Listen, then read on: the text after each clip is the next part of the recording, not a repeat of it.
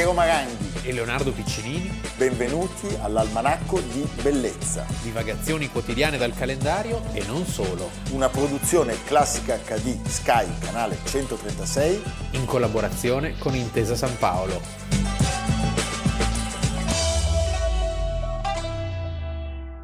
Almanacco di Bellezza, 29 settembre. Noi amiamo parlare di libri e oggi parliamo di un amico carissimo, carissimo e prezioso perché è uscito per i tipi di Feltrinelli il nuovo libro di Pietro Galeotti, La riunione.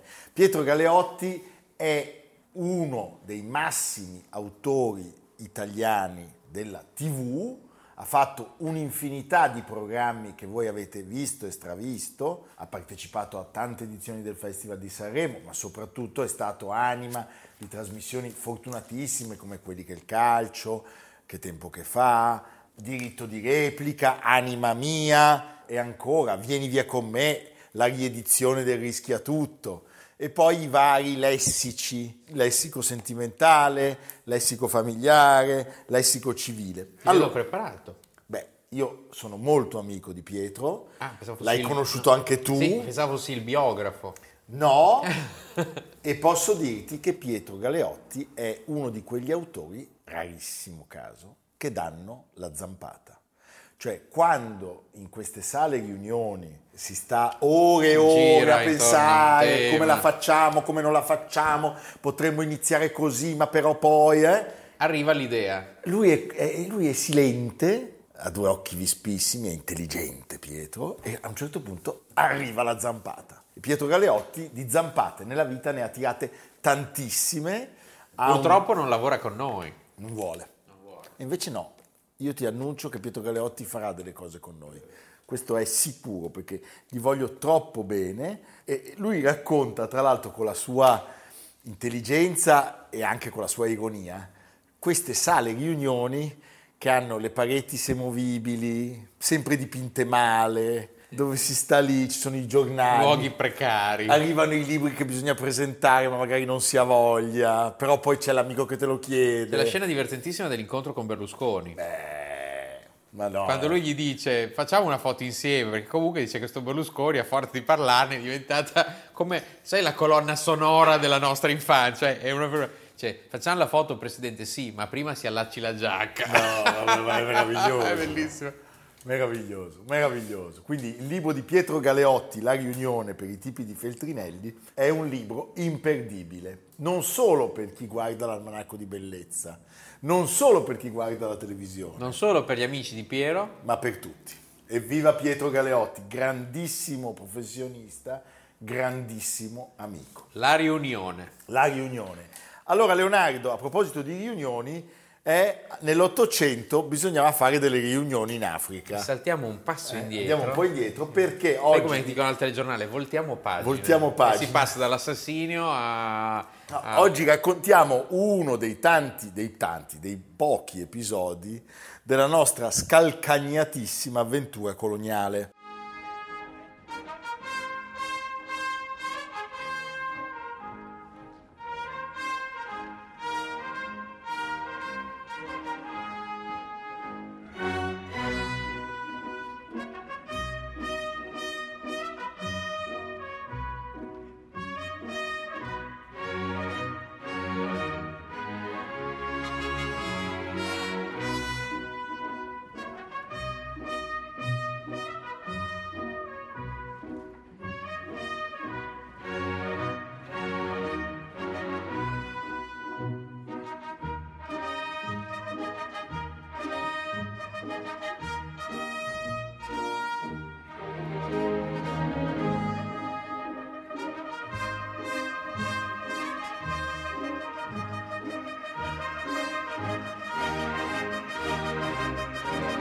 Sì, questa puntata si potrebbe chiamare premio di consolazione. Beh, certo, devo dire iniqui tutti gli altri. Colonialismo. Allora, ai tedeschi andare in Africa non interessa perché loro pensano di dover colonizzare l'Est. La loro colonizzazione Il preferita... Lebensraum, lo spazio vitale. Lo spazio, cioè, gli slavi bisogna colonizzarli. Poi hanno fatto delle tali cattiverie in Namibia. Eh, ma pazzesche. Le cattiverie le hanno fatte tutti, Ma quando si è tedeschi sono sempre più cattive. Sì, ma voglio dirti, Per- però, per- se parlassimo sì. di portoghesi, olandesi, Anche i nostri. eh. i belgi, Alla noi, parola graziani. graziani, eh? però diciamo noi arriviamo tardi perché siamo una nazione giovane, non c'è più spazio, gli altri come dire ci trattano da straccioni, ci sono vari episodi che si possono raccontare, eh, la battaglia di Dogali, l'Eritrea, eh, Tripoli e poi sappiamo nel Novecento altri fattacci Con la Libia è una storia lunga alla lunghissima. fine. Quello di cui parliamo che- oggi è, scusami, il 29 settembre del 1911. Diamo, come dire, inquadriamo la vicenda. Sì, è il giorno dell'ultimatum, cioè con- come nasce questa faccenda della Libia? Nasce in realtà, facciamo un passo indietro, dal Mediterraneo. Il Mediterraneo acquisisce una nuova eh, Centralità. appetibilità, centralità con l'apertura del canale di Suez. E lì che- Alzo la mano, canale di Suez aperto, tra gli altri, dalla compagnia di assicurazioni generali.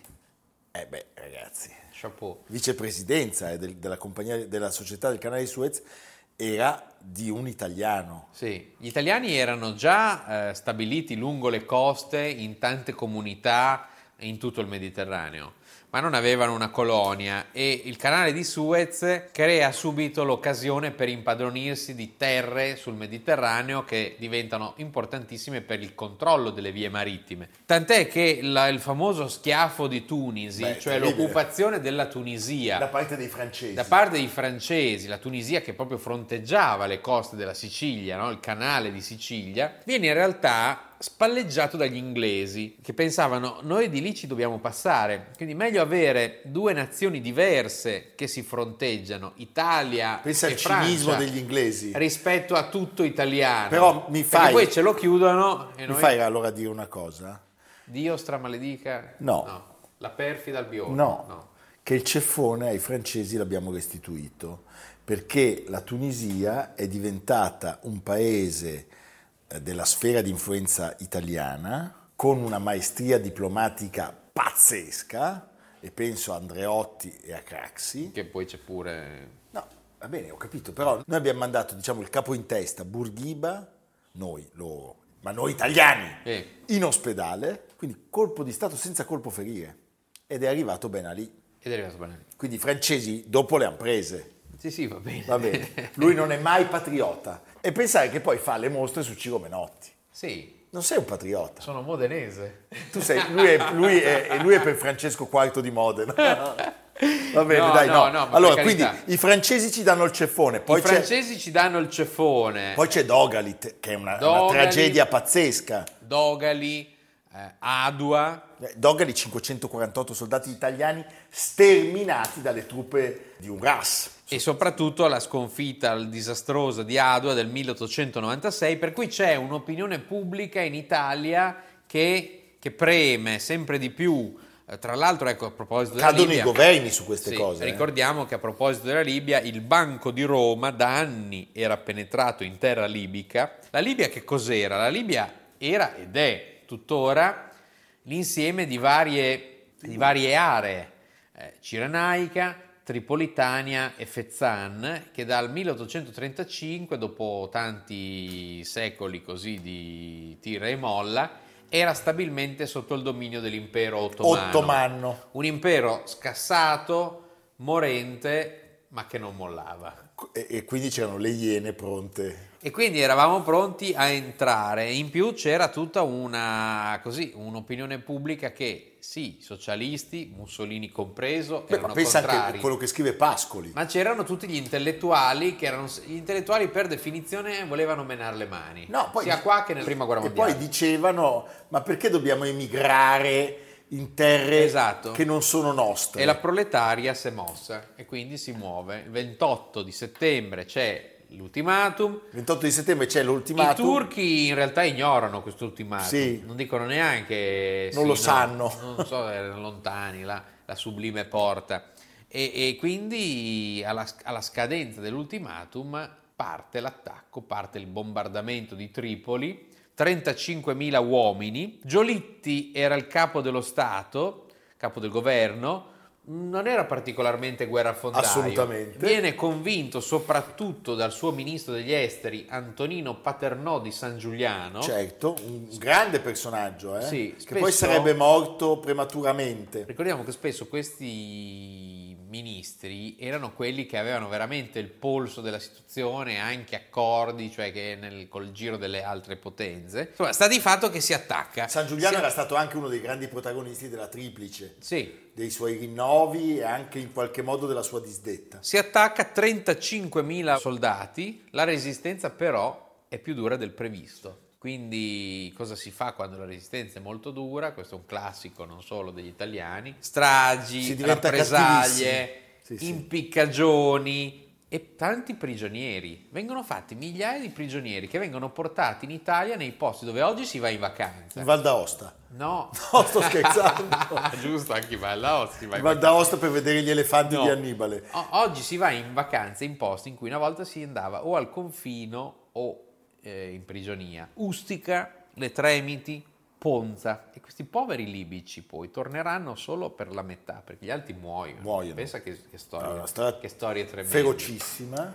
Il re è Sciaboletta, Vittorio Emanuele III. Sì, il re soldato, come verrà chiamato alla fine della, fine della prima guerra mondiale. Nel E alla 1900... fine della seconda come l'aveva chiamato? Sciaboletta e basta. Secondo me Eh, meglio, meglio- cade il silenzio. cade il silenzio, Cade il silenzio.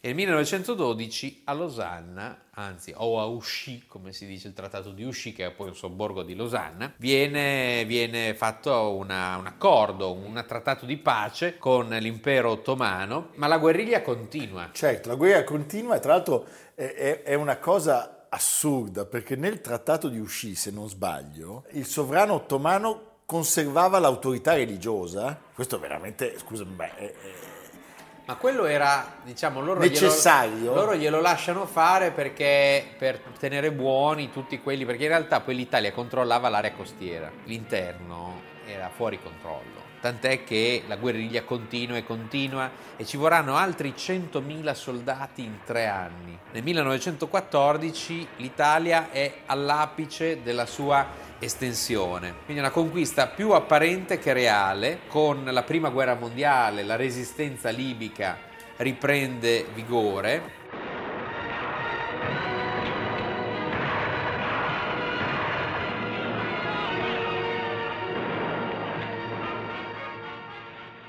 E infatti, se non a caso, poi eh, avremo una, una- una lunga serie di, di imprese, tremenda quella di, di Graziani, con le orribili stragi, poi la cosa andrà avanti, sostituito Graziani arriverà Balbo, che invece attuerà... Graziani che aveva sostituito Badoglio. Sì, Balbo attuerà un approccio più moderato, finirà i suoi giorni nel misterioso incidente del 40, colpito da fuoco amico. Da fuoco amico c'è chi dice da Benito. E la vicenda È si bello con- questo qui, è colpito da fuoco amico c'è chi dice da Benito. Bello, quella Sai che la- Balbo faceva la, scri- la incazzare scrivi- la scriviamo e poi la musichiamo. Lui andava nella sala del mappamondo, Sì.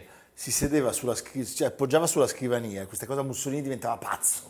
E mentre gli parlava si tirava delle scudisciate col frustino da cavallo sugli stivali. Cioè Balbo aveva nei confronti di Mussolini atteggiamenti che solo lui si poteva De permettere. Gasperi, De Gasperi, che era un feroce antifascista, quando andò in America gli dissero "De- Balbo è quello che ha fatto la grande trasvolata, Sì, lui detto. E lui ha risposto, si fosse limitato a quello, Ecco, il problema è che ha fatto altro. è l'inventore dell'olio di ricino, Balbo. certo. Beh, l'olio era di uno ricino- dei quadrumviri della L'olio di Roma. ricino sembra sempre una cosa così, bevi un po' di olio di ricino, poi vai in bagno. Invece te lo facevano bere mentre eri per strada e ti costringevano a girare attaccato alle macchine. Era una era una roba incredibile l'olio di ricino. Quindi nel 43 la vicenda si conclude con l'entrata dell'ottava armata di Montgomery.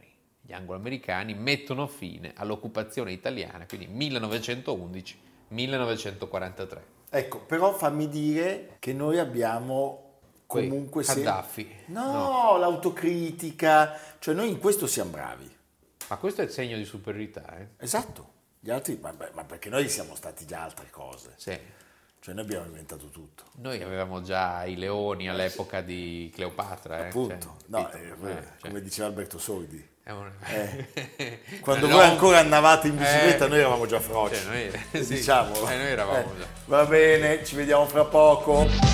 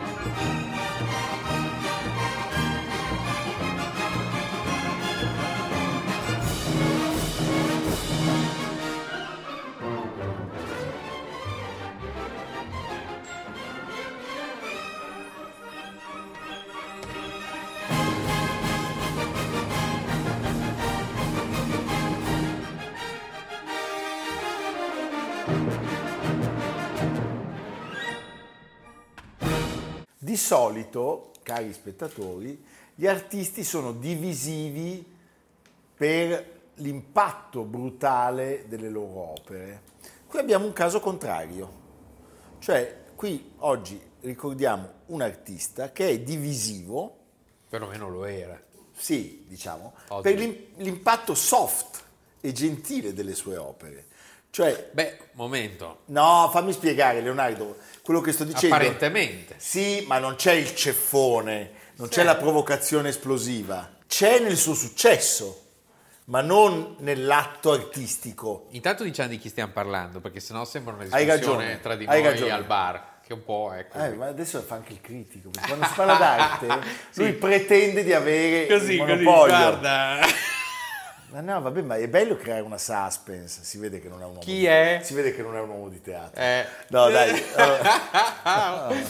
di televisione, no, no, di televisione. Eh, No, stiamo parlando di Paolo Uccello. No, che anche lui forse Eh beh, lui molto non lo sappiamo. Beh, la- adesso stiamo parlando di Roy Fox, Liechtenstein non confondetevi, con lo Stato. C'è una E in meno. Quando portate i soldi all'estero, non sto scherzando. Scrivetelo bene. No, stiamo parlando attenti. di Liechtenstein Sì.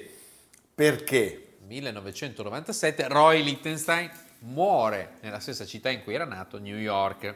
non poteva che nascere e morire a New York. Sì, però non poteva che nascere e morire a New York. Momento. Ha fatto il giro del mondo. No, anche questo è vero.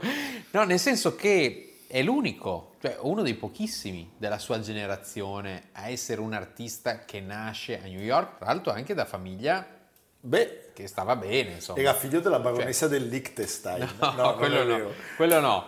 Però ecco, eh, lui non a caso la sua arte è un'arte urbana, legata alla città, legata alla strada, legata a quello che vede intorno, perché conosceva tutte le pieghe della vita urbana, della vita metropolitana, dell'industria del consumo e quindi se ne interessa. E l'altra differenza con i suoi coetanei, che i suoi coetanei di quell'epoca erano espressionisti astratti, erano action painters, quindi De Kooning, Jackson Pollock, Rothko. Erano, erano tutti contrari, molto contrari, lo Sì, guardavano con disprezzo. Ma erano tutti arrabbiati, soprattutto. Questo spirito, e poi erano guarda, arrabbiati perché cioè, Jasper Jones, tutti alla materia, alla Sì, materia. sì, certo. Qui della materia non frega Ecco, niente. ci piace citare, e qui torna al patriottismo di Maranghi, un personaggio pazzesco che si chiama Leo Castelli. Perché nel 62 Leo la Castelli- personale di New York Leo Castelli è il mentore di Roy Lichtenstein.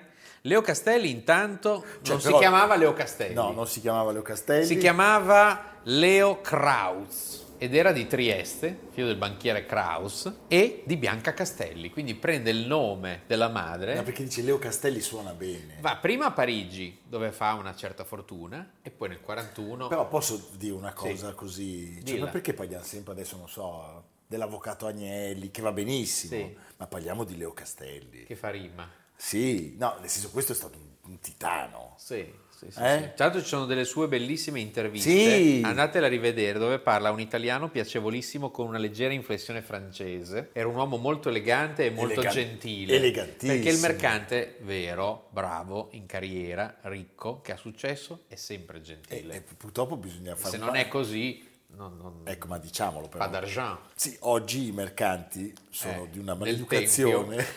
di una maleducazione. Abbiamo avuto la sfortuna di andare al MIART la settimana scorsa. No, fammelo dire. Non tutti, non no, tutti. non tutti. Ecco, diciamo, quasi. Ecco. Va bene, torniamo a Licht- Liechtenstein. E quindi Leo Castelli eh, lo, mh, lo- lo prende subito, ma la cosa interessante è che appunto dicevamo, questo- questi suoi coetanei erano contrari e lo, lo disprezzavano per il suo appassionarsi a questo spirito urbano. Addirittura il grande critico Clement Greenberg lo definirà arte kitsch. Non aveva solo nemici però, aveva anche amici e sodali come Claes Oldenburg e soprattutto Andy Warhol. E qui c'è un mistero, perché Andy Warhol, questa cosa del fumetto, a cui lui deve la sua fama, Certo. no? come ispirazione, il fumetto narrativo, è un'idea Che che... posso in- dirti una cosa? Eh. Mi piace molto, eh. Sì. Io ho, ho sempre un senso di... E secondo me c'è anche molto Fernand Léger, che è un altro artista Sono che d'accordo, sì. assolutamente. Che io adoro. Adoro. Che io adoro, e sì. quindi bravo Leonardo, abbiamo quasi fatto la pace. Beh, non abbiamo detto chissà che cosa. No, hai detto una cosa giusta, ma che condivido. Grazie, cioè nel tuo anti, antipatriottismo. No, ma che... Dai, Eh, è vero, è vero. La leggenda vuole che Andy Warhol andasse da Leo Castelli dicendo ho avuto eh, l'idea del fumetto e Leo Castelli gli avesse risposto qui c'è già qualcun altro che lo fa. Però non è ben chiaro chi ha avuto per prima l'idea. Si parla anche di sottrazione. Addirittura? Sì, non, non è ben chiaro. Ma cioè- dopo, però, a giudicare dal rapporto che hanno avuto non si direbbe. Sì, a denti stretti. Comunque sta di fatto che entrambi sono i padri della pop art. Che cos'è la pop art? È un'arte che non si vergogna di utilizzare immagini cosiddette secondarie, Certo. tratte da quello che ci Pensate- circonda, dai cartelloni pubblicitari, dalla, dalla strada, invece dei soggetti classici, cioè il Certo. nudo, il paesaggio. Pensate che Life in quegli anni pubblicò un articolo parlando di Liechtenstein dicendo è lui il peggiore artista d'America, punto di domanda. Vedi? Cioè, capisci il Beh, sì, clima? perché tutto quello che Parliamo oggi ci sembra- 1964. Oggi eh. Liechtenstein sembra un classico. Sì, certo. Ma in realtà era molto di rottura. Poi c'è un'altra bella storia divertente, che forse questa è veramente una leggenda. Che ha inventato Che- l'elettrodomestico. No, che il figlio eh, negli anni 50, perché lui non comincia come, come artista della pop art, lui in realtà ha un esordio scintillante ma molto tardo, perché prima anche lui è un, impre- è un espressionista astratto, è un cubista, e il figlio gli abbia detto, bambino che aveva appena avuto, era piccolo, papà non sarai mai così bravo da saper fare Mickey Mouse. E questa sarebbe stata la, La sfida, scintilla la vera, scintilla vera eh? che la- Beh, che bello. Prego un contributo dalla regia. I try to look for something that says something mysterious or absurd or, or obvious or extremely simple or extremely complicated, something but visually and, and if there are words to it that, that when it's a painting and not a part of the, of the comic strip will strike you as, as funny or usually funny. Well, this is a you know immediate and simple to comprehend, and the fact that you push a button and important things happen is is interesting. The sky looks very stern and patriarchal and commander of something or other. Quindi in breve tempo, grazie al contributo anche di Leo Castelli che lo spinge e di altri mercanti come lui, artisti come Liechtenstein, Rosenquist, Oldenburg cominciano a dominare il mercato con un'arte nuova. Ma un'arte- Oldenburg è quello del, dell'ago e il filo, e del filo, della- esatto. di, di piazza Qui. Cadorna, Gaeolenti. A Milano. Gaia Sì, sì, sì, qui ce l'abbiamo, sì. È un'arte che conquista e soprattutto un'arte adatta a tutti, E perché ognuno cosa- ci vede quello Sì, che vuole. E poi lui senso- ha fatto i pixel prima dei pixel. Nelle opere di Liechtenstein tu vedi il pixel prima del pixel. Sì, è una grande intuizione. È un'arte che oggi piace molto, forse non tanto per l'intuizione, per la capacità di capire la sua rivoluzione, ma perché è anche un'arte tutti sono in grado di comprendere a prima vista, no? Certo. Senti, ma in Italia Così come un taglio di Lucio Fontana è un taglio di Lucio Fontana che uno ha visto dal suo amico che c'è il taglio di Lucio Fontana, che ha un altro amico che ha un taglio di Lucio Fontana e siamo tutti pieni di tagli di Lucio Fontana. Che cosa c'è dietro? Nessuno lo sa. Che è quella la cosa il momento polemico. polemico, no, non è polemica, è la verità. Eh, noi- Perché Briatore ha in barca un taglio di Lucio Fontana? Perché è un fine ermeneuta di Lucio Fontana? Beh, penso di no. Ecco. Però ha tagliato delle fettine di, di forse non è neanche vero, perché poi sai, è facile avere un fa. Cioè, se a te serve un taglio di Lucio Fontana solo da esibire, Meglio prenderlo falso lo puoi e pagarlo falso, poco. è come il finto Rolex. È arrabbiatissimo. Se lui domani si presentasse con un finto Rolex, nessuno pensa è un finto Rolex. Figurati se- Figurati se il Maranghi c'ha un finto Rolex. Oddio. Oddio, l'abbiamo Senti, schiamato. senti, ma eh, Liechtenstein in Italia? Noi abbiamo avuto degli artisti di grande importanza come Mario Schifano, Certo. che non hanno avuto la stessa influenza nel mondo americano, ma sai, sono mondi completamente diversi perché noi siamo sovrastati dal peso della nostra eredità classica, che comunque c'è ed è lì e, e- Ed è lì. e torna ciclicamente. Sì. L'americano ha altre pulsioni e altre urgenze, tant'è che si passa dall'action painting a Liechtenstein. eh. Bene, e quando a 73 anni morì, l'ultima frase che disse mi piace molto. Sai cos'è? Bene, eccomi qua. Mi è molto simpatico. When did Mr. Lichtenstein appear Uh, the Mr. Is I'm to speak about 62? him, uh, appeared actually in 61. And he did come uh, with a certain number of uh, uh, paintings uh, under his arm. Now, uh, the legend says uh, that I was not there, that Ivan was there when you first arrived, and uh, that some students were around, younger students uh, than most of you, and that they saw these paintings uh, in the back room of the gallery, and uh, that they laughed. They couldn't really understand uh, what this was all about. And then I appeared after a little while, and Ivan showed these paintings to me, and uh, I did. I was very puzzled uh, and interested. Uh, there were discrepancies. There are some that I liked very much, and some that uh, I didn't find uh, as interesting. These And- were cartoon paintings. uh, well, they were cartoon paintings, paintings of interiors of a bathroom.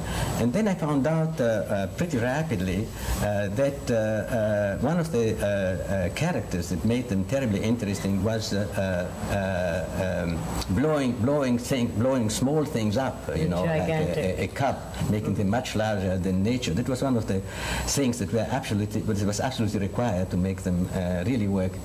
There are others that didn't do that uh, and that I found less interesting. Now, later on, of course, uh, that element uh, uh, was not uh, necessary any longer. Leonardo, ricordiamo al pubblico che le puntate dell'Almanacco di Bellezza sono disponibili anche su Spotify, Apple Podcast, Google Podcast e sul sito di intesasanpaolo.com e che io sto vedendo un'immagine che amo alla follia, scusate l'interruzione, sotto Almanacco di Bellezza. Quindi chi non ci vuole vedere ci può ascoltare. Preghiamo tutti i nostri telespettatori di sollecitare gli amici che non hanno Sky ad ascoltarci in podcast. O anche a fare un abbonamento Sky. Sì, vabbè, ma adesso non esageriamo. La nostra sopravvivenza, questo è un quadro magnifico. Sì, perché tu avresti voluto fare il questo Ah, la bellezza di questo quadro! Ma perché devo soffrire così tanto di fianco a questo uomo così colto? Poco patriota, Ah, ma così, così arido pensavo. No, no, straordinariamente generoso, tra l'altro. Chi? Tu. Ah, meno male. Lui è molto generoso. Andate tutti a Modena, ospiti suoi, è una cosa pazzesca. Va bene. A proposito, scusa, prima che tu... Eh, sì. Posso dirti, perché ieri ho parlato del fantastico Natalino Irti, Sì. principe de- del foro, principe di tante cose. Ma Io oggi ho incontrato Andrea Manzella e signora che guardano l'almanacco di bellezza. No, di cosa stiamo parlando?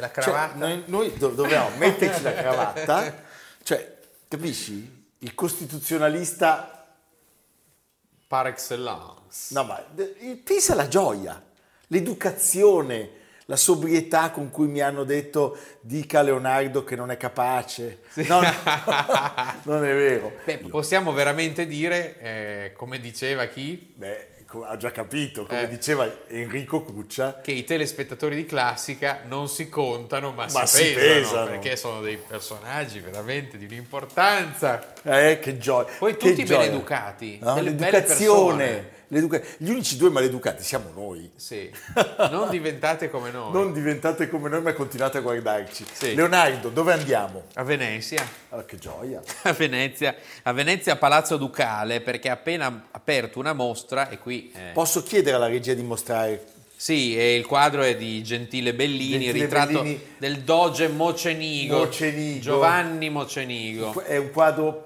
pazzesco. Posso dire che è un quadro pazzesco? Puoi dirlo, sì, ne hai ben donde. Ma è una cosa... Sì. Perché? Perché quest'anno, nonostante non se ne sia parlato molto, Eh, ragazzi, sono, i mille, sono i 1600 anni. Ah no, cioè, no, l'abbiamo bucata alla sì, grandissima. perché abbiamo inventato... No, eh, perché siamo dei cretini. Ma no, niente di grave, nel senso... No, però cioè, diciamolo. allora, Abbiamo fatto il Dante Day, il, il, giorno... ven- il 25 marzo 421 quindi 2021, cadevano i 1600 anni dalla fondazione di Venezia, presunta, perché Presunta, sai, perché proprio... ecco. Ci deve essere stato un genio Però- da Franceschini. Si, si è inventato il Dante D, cioè il Quel giorno in cui eh, Dante... Che non è mai andato a Venezia, credo. No, inizia secondo la convenzione il viaggio all'inferno. Ma dai, ma per favore. Mentre la vera data sarebbe stata il 14 settembre del 2021, cioè i 700 anni dalla morte di Dante, che abbiamo un po' così passato in Noi secondo no, ordine. noi no. Noi no, però si è arrivati un po' spompi. Anzi, Leonardo, adesso qua con un po' di ego posso dire Sì. che prima della fine dell'anno voi vedrete uno spettacolo fatto per la televisione, opera di due grandissimi autori italiani, Claudio Giunta e Samantha Chiodini, che ha come titolo Dante all'opera ed è la narrazione delle figure, di alcune figure femminili della Divina Commedia, attraverso le opere che le hanno celebrate e attraverso anche tante incursioni nell'arte, nella letteratura, nella storia, nella poesia. Tutto questo avviene a Genova, peraltro Genova dove probabilmente Dante le avrebbe prese dagli scherani di Brancadoria, ma questa è un'altra storia. Povero Dante. Adesso lascio parlare Leo. E quindi si, si è dimenticati di questa celebrazione, che però viene risarcita con una mostra spettacolare a cura della eh, direttrice dei musei eh, civici di Venezia, Gabriella Belli, l'allestimento di Pierluigi Pizzi. Ah, in Gabriella 12 Belli, quella che era al Markt. Esattamente, Certo. e che da ormai qualche anno è, eh, direttrice dei musei civici di Venezia, quindi Correr, Palazzo Ducale, eccetera, eccetera, e Pierluigi Pizzi l'allestimento, 12 sale dell'appartamento ducale, quindi dal Leone di San Marco di Vittore Carpaccio fino, per dire, non so, a Pollock, Tancredi, Vedova, San Poi, poi, scusa, lì ci sono le opere del Civetta. Esatto. Henry Met de Bled. Beh, fantastico. Il il civetta. sì. Civetta. Sì, sì. L'ultima immagine è quella del Mose, impresa assai discussa, ma anche speranza di Venezia contro l'acqua alta. Va bene, E noi speriamo anche noi. sì. Tanto- Tra poco arriva. Eh. Arriva, arriva. Sì, quindi- Evviva, ci vediamo domani. A domani. Almanacco di bellezza, a cura di Piero Maranghi e Leonardo Piccini. Con Lucia Simioni, Samantha Chiodini, Silvia Corbetta, Jacopo Ghilardotti, Paolo Faroni, Stefano Puppini. Realizzato da Amerigo Daveri, Domenico Catano, Luigi Consolandi, Simone Manganello, Valentino Puppini. Una produzione classica HD, Sky Canale 136, in collaborazione con Intesa San Paolo.